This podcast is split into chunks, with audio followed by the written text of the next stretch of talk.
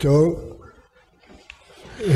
פרשתנו מלאה רשימה של תקלות אנושיות, חולשות אנושיות, שהביאו למשבר גדול מאוד בבית יעקב. חכמים כל הזמן מלמדים אותנו במדרשים שבסופו של דבר זו הייתה תוכנית של הקדוש ברוך הוא כדי להוריד את ישראל במצרים כפי גזירת בין הבתרים. אבל כמובן זה לא פותר אותנו מלהתבונן במערכת האנושית. כי התוכנית של הקדוש ברוך הוא יכולה להתבצע בכל מיני צורות.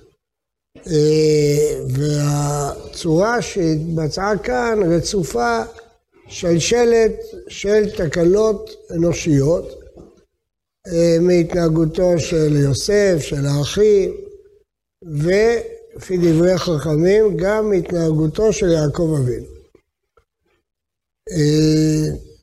הרי הפרשה מתחילה בכך שיעקב עושה ליוסף כתונת פסים.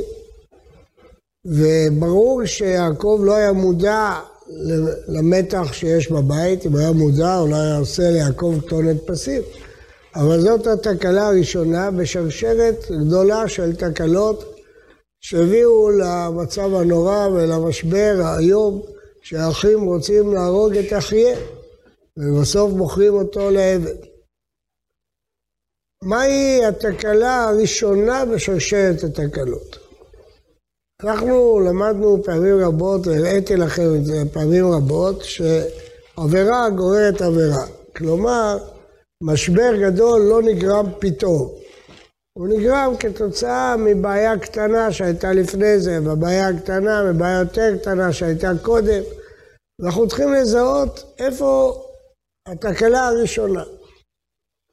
אז רש"י הראשון אומר לנו את זה. וישב יעקב, אומר רש"י, ביקש יעקב לשב בשלווה. אמר לו הקדוש ברוך הוא, לא דיים לצדיקים, שלווה. קפץ עליו וגזו של יוסף, לא דיים לצדיקים, שלווה שמתוקנת להם לעולם הבא, מבקשים לשב בשלווה בעולם הזה. אז רש"י רואה את הגרעין הראשון של שרשרת התקלות במילה וישב. וישב הוא ביטוי של מנוחה. כשאדם הולך, אז הוא נע, הוא מתקדם. כשהוא יושב, הוא עומד במקום, הוא לא מתקדם. ורבותינו ראו בביטוי הזה, וישב, ביטוי שלילי. זה לא מתאים לצדיק לשבת. הוא לא צריך לשבת. מה, מה הפירוש הדבר? מה העומק של הדברים הללו? מה פירוש לא דיים לצדיקים שמתוקנת להם מנוחה בעולם הזה? הבא הם רוצים מנוחה גם בעולם הזה. מה פירוש המשפט הזה? למה לא? מה, מה יש? אם יש מנוחה בעולם הבא, זה סותר את המנוחה בעולם הזה? התשובה היא כן, זה סותר. למדנו השנה ברמח"ל, בהקדמה למסילת ישרים, שהעולם הזה זה עולם העבודה. העולם הבא הוא עולם המנוחה, ושם יגו, ינוחו יגיע כוח. מה הפירוש? לא מדברים על מנוחה ועייפות במובנים אה, הרגילים. מנוחה, הכוונה של הרמח"ל, שבעולם הבא אין התמודדויות, אין ניסיונות, וממילא גם אין עליות ואין ירידות.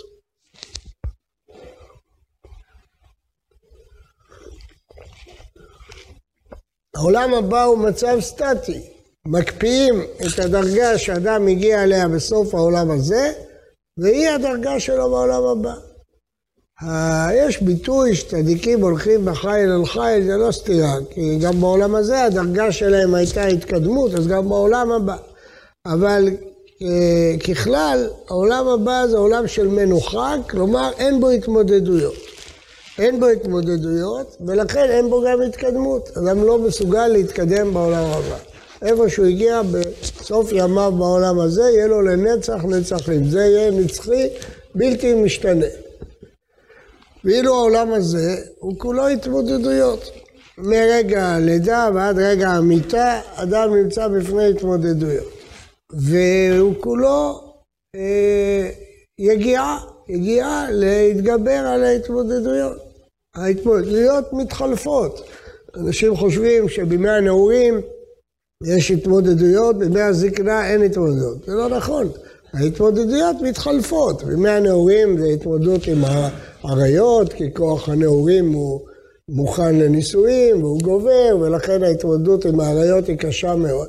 בימי הזקנה אין את ההתמודדות הזאת, כי הכוחות נחלשים, אבל יש תמודדות אחרת, עם גאווה, עם כבוד, עם ביטול תורה, עם עצלות. יש התמודדות לא נגמרות, הן רק מתחלפות. הנושא שלהן מתחלף, אבל ההתמודדות לא נגמרת. כי כל העולם הזה יסודו בעבודה, יגיעה, התמודדות. ולכן הביטוי וישב צרם לחז"ל. וישב זה לשבת, זהו. עשיתי את מה שאני צריך, עכשיו אני יושב. וזה מה שאומר, לא יודע לצדיקים מנוחה בעולם הבא. בעולם הבא הדרגה שלך היא של ישיבה, היא נצחית, של מנוחה. אבל העולם הזה אין ישיבה, לא יושבים פה. אף רגע אי אפשר לשבת. זה כל הזמן לנוע, כל הזמן להתקדם, כל הזמן לעלות. ואם לא, אז קפץ עליו רוגזו של יוסף. אז אתה נידון למשבר. למה? כי אם אין עלייה, יש ירידה בעולם הזה. אין מצב סטטי, זה בעולם הבא. אין מצב של וישב. הוישב מזמין את המשבר. יש מנוחה פיזית, אבל אין מנוחה רוחנית. אין רגע בעולם הזה שאין לאדם התמודדות. אין רגע שיכול להגיד, אני עכשיו נח מההתמודדויות שלי. אין דבר כזה. כל ימיו הוא התמודדות אחת גדולה רצופה. ואם נתרגם את זה לחייו של יעקב אבינו, אמרנו בשבוע שעבר שיעקב ניצח את המלאך. והניצחון הזה אחרי מאבק נחוש של כל הלילה, ושהוא נפגע במאבק הזה, הוא התבשר, אה, לא יעקב יקרא שמך כי עם ישראל. מה הבין יעקב, ובצדק, שהתפקיד שלו התחלף עכשיו.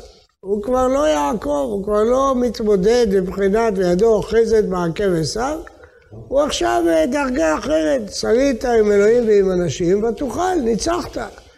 אז הבין יעקב שנגמרו ההתמודדויות שלו, הוא נלחם עם עשיו, הוא נלחם עם לבן, הוא ניצח לא בקרב אלא בשכנוע, כפי שדיברנו בשבוע שעבר, והוא הגיע לדרגה שהוא בנה את הבית, החל ולאה והכל בסדר, יש לו אחד עשר שבטיה, בארץ ישראל נולד לו בנימין, השלים את כל השבטים, וישב יעקב, אז הוא רוצה לשבת. מה זה לשבת?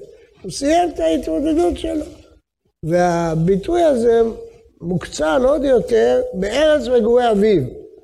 זהו, הוא יכול לחזור לאבא שלו. כבר את הפעולה העצמאית שלו הוא עשה, הוא עבד, הוא טרח, הוא יגע, כמו שהוא מעיד על עצמו בנאום הנרגש שלו ללבן, שהוא לא ישן בלילות, אלא בימים, עבד בפרך.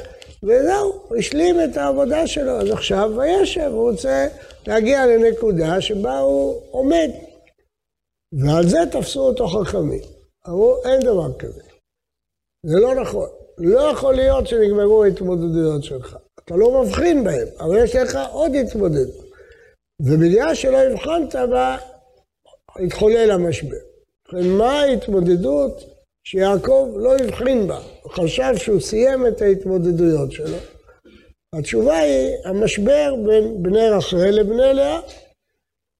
יעקב אבינו לא הבחין, ומותר לנו להגיד שלא הבחין, כי התורה אומרת על יצחק שהוא לא הבחין. בין יעקב לעשיו, התורה אומרת על אברהם שהוא לא הבחין במצב בין יצחק לישמעאל. שם שרה הבחינה, פה רבקה הבחינה. ופה יעקב לא הבחין.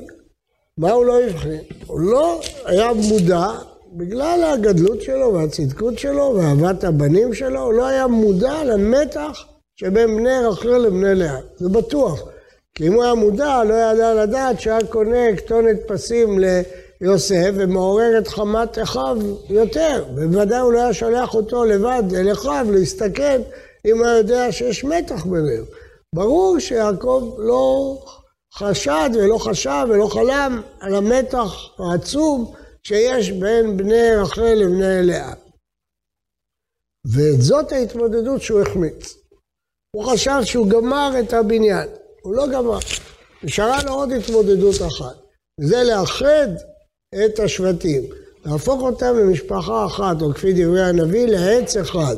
את בני יוסף, אפרים, לבני יהודה, היה צריך להפוך אותם לעץ אחד, לא לעצים שונים. והוא החמיץ את ההתמודדות הזאת, וההחמצה הזאת היא הטעות הראשונה שהובילה לשרשרת טעויות עד המשבר הגדול שחווינו, וכמובן צריך להגיד, ועד התיקון שלו בסוף פרשת מקץ. אבל היא הביאה למשבר הגדול בין בני רחל לבני לאה, שיעקב לא, במקום וישב, הוא היה צריך לעמול על התיקון, על האיחוי בין בני רחל לבני לאה. עכשיו, הפסוק אומר, כי רחל וכלאה אשר בנו שתיהם את בית ישראל. מה פירוש הביטוי הזה? הביטוי הזה בא לומר שהבניין של בית ישראל היה מוכרח להיות דווקא מרחל ולאה. כלומר, שהיה מוכרח לבוא מצדדים שונים. דהיינו שכדי שבית ישראל ייבנה נכון, הוא היה צריך את הצד של רחל, והיה צריך את הצד של לאה, כי רחל וכלאה, שבנו שתיהן את בית ישראל, כל אחת תרמה משהו לבניין בית ישראל. משמע מכאן, שהשבטים של בני לאה, והשבטים של בני רחל, כל אחד תפקידו לתת משהו אחר, וביחד לבנות את הבניין, שבנו שתיהן את בית ישראל, ואילו הם היו הולכים יחד, אילו היו מרכיבים את שני העצים האלה ביחד, אז זה יוצא דבר נפלא בבית ישראל. אבל כיוון שלא הרכיבו אותם יחד, וישב יעקב, ואת מגורי אביו, הם התפלגו למשבר נורא ביום שליווה אותנו עד סוף תקופת המלכים בין שבטי יהודה לשבט אפרים ויוסף. אני יכול להביא דוגמה, אני מניח שתפתיע אתכם, אבל זו דוגמה נכונה, שאנחנו מתמודדים את ה... מאז קום המדינה הגיעו לארץ אנשים ממסורות שונות, מקהילות שונות, מעדות שונות, ולכל קהילה ולכל עדה הייתה את המסורת שלה, ואת האופי שלה, ואת היכולות שלה. ואילו היו משכילים, אילו החברה הישראלית הייתה משכילה, אפשר גם לנקוב באנשים, אבל בואו נדבר על החברה. אילו החברה הייתה משכילה לאחד את הבתים האלה, אז זה היה דבר נפלא. היו קהילות שהיו מביאות את הדייקנות שלהם, היו קהילות שהיו מביאות את חום הלב שלהם, היו קהילות שהיו מביאות את הרגישות, היו קהילות שהיו מביאות את הכוח הפיזי, את העמל שלהם, כפי שכל קהילת ישראל הובחנו בגולה.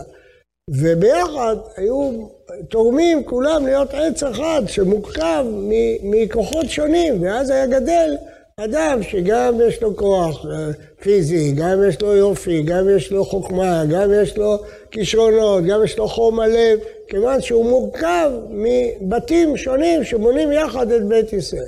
אבל אם לא זוכים לזה, אז מה נוצר? נוצר פער, נוצר מתח, נוצר ריב מתמיד כל השנים בין קבוצות שונות, שגורמות למשברים חוזרים ונשנים בתחום הזה, מכיוון שלא ניצלו את האיחוי הזה ליצור בית אחד לבית ישראל. מה גורם לדבר הזה? יעקב לא התמודד, אבל מה גורם לדבר הזה שזה יהפך למתח במקום לבנייה? רק דבר אחד, הגאווה. הגאווה היא הגורם שאי אפשר לאחד אותם לעץ אחד. למה? כי כל אחד בטוח שהדרך שלו היא הנכונה, כל אחד בטוח שהניגונים שלו יותר יפים, שהטעמים שלו יותר מוצלחים, שהמנהגים שלו יותר נכונים, ולכן הוא לא מוכן לבנות יחד את בית ישראל, כי יש לו גאווה, הוא בטוח שהדרך שלו היא הנכונה, ואין דרך אחרת, אי אפשר לאחד אותה עם דרך אחרת. וזה מה שקרה פה עם יוסף ואחיו. הרי מה קרה פה? התורה אומרת בעצמה, הגאווה. היסוד של הגאווה שגרם ש, שיוסף הרגיש את עצמו בחלומות שלו שהם משתחווים לו, דהיינו שהוא מולך עליהם. והם הרגישו אותו שהוא נער, הנה בעל החלומות על זה, בא, זלזלו בו כנער חולם חלומות. וכל קבוצה הייתה בטוחה שהיא צודקת ולא לא יכולה לקבל את הקבוצה השנייה, ואז המתח באופן טבעי, רכילות, לשון הרע, זה הולך וגובר עד שהופך למשבר. זאת אומרת שהחולשה הראשונה שחז"ל מזהים זה וישב יעקב. לא צריך לשבת. אין דבר כזה לשבת. אין פנסיה ברוחניות. יש פנסיה בגוף, בגוף. אין פנסיה ברוח. אין רגע שאתה גמרת את העבודה שלך. אין דבר כזה. מה שקורה שכל יעסוק בחייך, ההתמודדות מתחלפת. כל פעם הנושאים אחרים, הכוחות אחרים, היכולות אחרות, אז זה מתחלף מנושא לנושא, מנושא לנושא. אבל אף פעם זה לא נגמר. ויעקב החמיץ פה, כמובן לא צריך להגיד לאנשים כמוכם שלא אנחנו יש לנו כוח לבקר את יעקב אבינו חס ושלום, אבל הכוונה מה, לא שאומרים חכמים, אנחנו חוזרים על זה. הביקורת של יעקב הייתה שהוא חשב שהוא גמר את ההתמודדויות, ביקש תשב ושמה. אומרים לו שמה, בעולם הבא אין התמודדות, ינוחו יגיע כוח. עכשיו אין התמודדות, אבל פה כל היופי של העולם הזה, יש בו תמיד התקדמות. התמודדות, אין לשבת, כל מה צריך ללכת, אין דבר כזה לשבת. כל הזמן יש לך התמודדות, ואם אתה יושב, אתה מחמיץ התמודדות, ואם אתה מחמיץ, נולד משבר. ואמרנו שההתמודדות שהחמיץ יעקב אבינו זה את האיחוי שבני רחל עם בני לאה לעץ אחד. ומה שהפריע לאחות זה הגאווה, שכפי שרואים אצל יוסף, ואחר ניצוצות של גאווה שאחר כך הוא תיקן את זה בעבודה גדולה מאוד, יוסף הצדיק, במצרים הגיע לדברים מופלאים שמרעישים כל לב, הצדקות שהוא הגיע אליה, אבל השורש של אין אי אפשרות איחוי יוצר משבר. וכשנוצר משבר מאוד קשה לפתור אותו. כי כשנוצר משבר זה מתחיל במתח, המתח זה אומר ככה וזה אומר ככה, בעל החלומות, זה ומתחילה אה, הידרדרות שמגיעה לשיא של הרג. אחים. והדברים האלה ידועים בהרבה חברות, שאם לא מאחרים בזמן, מגיעים למלחמת אחים. זה נראה לנו מוזר, הוא משונה. לא צריך להיות מוזר ולא צריך להיות משונה. אנחנו לפני חנוכה, והחשמונאים היו צדיקים, טהורים וישרים, והנכדים שלהם נלחמו ביניהם מלחמות עזות, אכזריות, שהביאו להרג של אלפי אנשים, וחכמים ורבנים והתנאים, בימי נכדים של החשמונאים, בגלל המלחמות ביניהם, מי יהיה מלך. והם הביאו את הרומאים לפה, זה עשה ברית עם הרומאים, וזה עשה והביאו את הרומאים לארץ. כל אחד שיודע היסטוריה רואה את זה. אז זה לא, כשאנחנו אומרים שמשבר בין אחים יכול להגיע לנהרגהו, זה לא בדיה, זה לא הגזמה, זה לא הקצנה, זה מציאות. זה מציאות. מתח בין אחים, בין קהילות, בין חברות, יכול להתפתח ולהתפתח למשבר, ומשבר יותר עמוק ויותר עמוק, עד לנהרגהו. והדברים האלה היו בהיסטוריה, זה לא, לא צריך... אפשר להסתכל מי שלא נעים לו, לא נוח לו, להסתכל בעם שלנו, להסתכל בעמים אחרים, לדעת מה קורה. לבנון הייתה היהלום של המזרח התיכון. הייתה המקום הכי יפה והכי עשיר והכי נעים והכי... ומלחמת האזרחים בארסה אותה והפכה להיות שפלה שבאומות, רק בגלל מאבקים בין קבוצות בתוכה. וכפי שאמרתי, לא צריכים ללכת החוצה. זה קרה בעם ישראל פעמיים. פעם בימי החשמונאים ופעם בימי חורבן בית שני. המאבקים, כשאתה לא יודע לאחות וליצור עץ אחד, הסכנה היא לא של קטטות וסכסוכים. הקטנה, המשבר מקצין עד להרג. וזה מה שקרה, פרשת יוסף ואחיו, שברגע האחרון ניצלו מהריגת אחיהם. בכל אופן אנחנו רואים שיש פה שני צדדים שהיו צריכים לבנות את בית ישראל. מי שעוסק בזה הרבה מאוד זה הסוד, הפנימיות של התורה, מציגה לנו באופן מזהיר, באמת מפעים, את התפקיד של רחל ואת התפקיד של לאה. כל בעלי הסוד אומרים כל לילה, שנה לא בגלל שנת השמיטה בארץ ישראל, אבל בשנים רגילות אומרים תיקון רחל ותיקון לאה. יש בפי פנימיות התורה מה התפקיד של רחל ובני רחל, מה התפקיד של יוסף, של שאול, של משיח בן יוסף, לעומת התפקיד של בני לאה, דוד ויהודה והתורה הזה. אז תורת הסוד מציגה באמת שני עולמות שהיו צריכים להתאחד. או במובנים הקבליים, היסוד והמלכות. שיוסף הוא היסוד, יוסף הצדיק, והמלכות זה דוד, והיה צריך להיות איזה ייחוד ביניהם, ייחוד גמור, ובמקום זה נוצר משבר. המשבר הזה שנוצר במלך עליה, שבנו שתיהם, יש להם, הם, הם באים לבנות שני יסודות בעם ישראל, ששניהם הכרחיים, היסוד והמלכות הם שני יסודות הכרחיים, הצדקות והמלכות, אבל צריך לאחד אותם, צריך להפוך אותם לבניין אחד, ולא ליצור ביניהם משבר. ולכן, בישב, פה ראו חכמים את כל הניצנים של המשבר, בישב. אני חושב שזה הפעם היחידה שאפשר לתאר דבר כזה, כי חכמים מתארים כל מיני יסודות של משברים בכל מיני הזדמנויות. אבל אני חושב שהפעם היחידה שמציגים שהמשבר נוצר כתוצאה מישיבה, זה פה. שלשבת, בפרט כזה אצל אדם גדול, הוא ניצן של משבר. אי אפשר לשבת, אי אפשר לשבת. אי אפשר לגמור את התפקידים הרוחניים, וזה לקח גדול לכל אדם, לכל מנהיג, לכל... אין שלב שאתה יכול להגיד, אני עשיתי את שלי, אני כבר לימדתי תורה, אני כבר הקמתי ישיבה, אני עשיתי את זה, הקמתי ספרים, אין דבר כזה. אין רגע כזה בעולם. נכון, הנתונים מתחלפים, הכוחות שלך מתחלפים, חלפות, היכולות שלך, זה לא טוב אם אדם לא מבחין בזה, בוודאי שהכלים מתחלפים, הכל מתחלף, החברה מתחלפת, המדינה מתחלפת, העולם מתחלף, הכל זז כל הזמן, אבל זה לא זז לכיוון שאתה יכול לנוח, שאתה יכול לנוח מבחינה רוחנית, אתה יכול לנוח פיזית, אבל אתה לא יכול לנוח רוחנית, אין דבר כזה. אין דבר כזה. כל עוד אדם חי, יש לו יצר הרע, כל אדם חי יש לו תפקיד, כל אדם חי יש לו התמודדות, כל עוד נשמה והפה, כמו המאמר החסידי היפה כל כך, כל עוד שהנר דולק אפשר לתקן. אין שלב, כל עוד הנשמה של האדם והפה יש לו מה לעשות, ויש לו תפקיד לעשות, יש לו התמודדות לבצע, ואת זה צריך כל הזמן לזכור, וישב יעקב. אין וישב. אין שלב כזה שיושבים.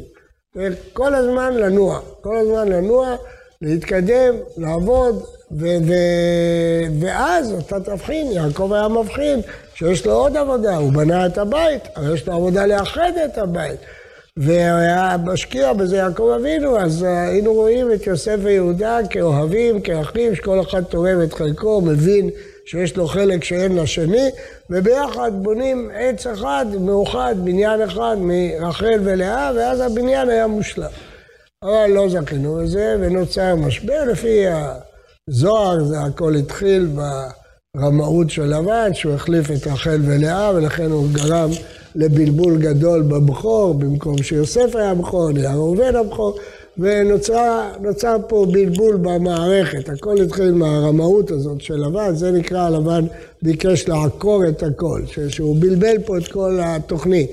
והוא, במקום שרחל ולאה כל אחת תהיה במקומה, והבחורות יהיו במקומם, הכל התערבב, בכל אופן, בין אם זה כך או כך, נוצר משבר שהם לא הצליחו לבנות יחד את בית ישראל, למרות שהתורה חוזרת ומדגישה, והיו בני יעקב שנים עשר, אחים אנחנו, משפחה אחת, אבל אי אפשר להעלים את המשבר שנוצר, ובפרט שאנחנו קוראים תנ"ך, אנחנו רואים שבין ישראל ויהודה היו מלחמות, מלחמות עם שפיכות דמים לא מעט, בין שבט בנימין לבין שאר השבטים, בין מלכות יהודה, זה לא דבר שנגמר בסוף פרשת, סוף ספר בראשית, זה דבר שהמשיך להתנהל כמעט עד החורבן. ולכן המתח הזה שהתחיל מתקלה אחת של וישב יעקב, גרם לשרשרת של התקלות, שלא זכינו שיוסף ויהודה יבנו יחד את בית ישראל מלכתחילה בצורה המושלמת, ואז כל אחד צריך לעבור תיקון כמו תמיד. יוסף צריך לעבור תיקון, יהודה צריך לעבור תיקון, כל אחד צריך לעבור את התיקון שלו כדי להגיע מחדש למקודה שהיו יכולים להגיע אליה מההתחלה בצורה יותר חלקה, אילו לא היה וישב, אלא הייתה המשך של התמודדות. שבת שלום וברכה.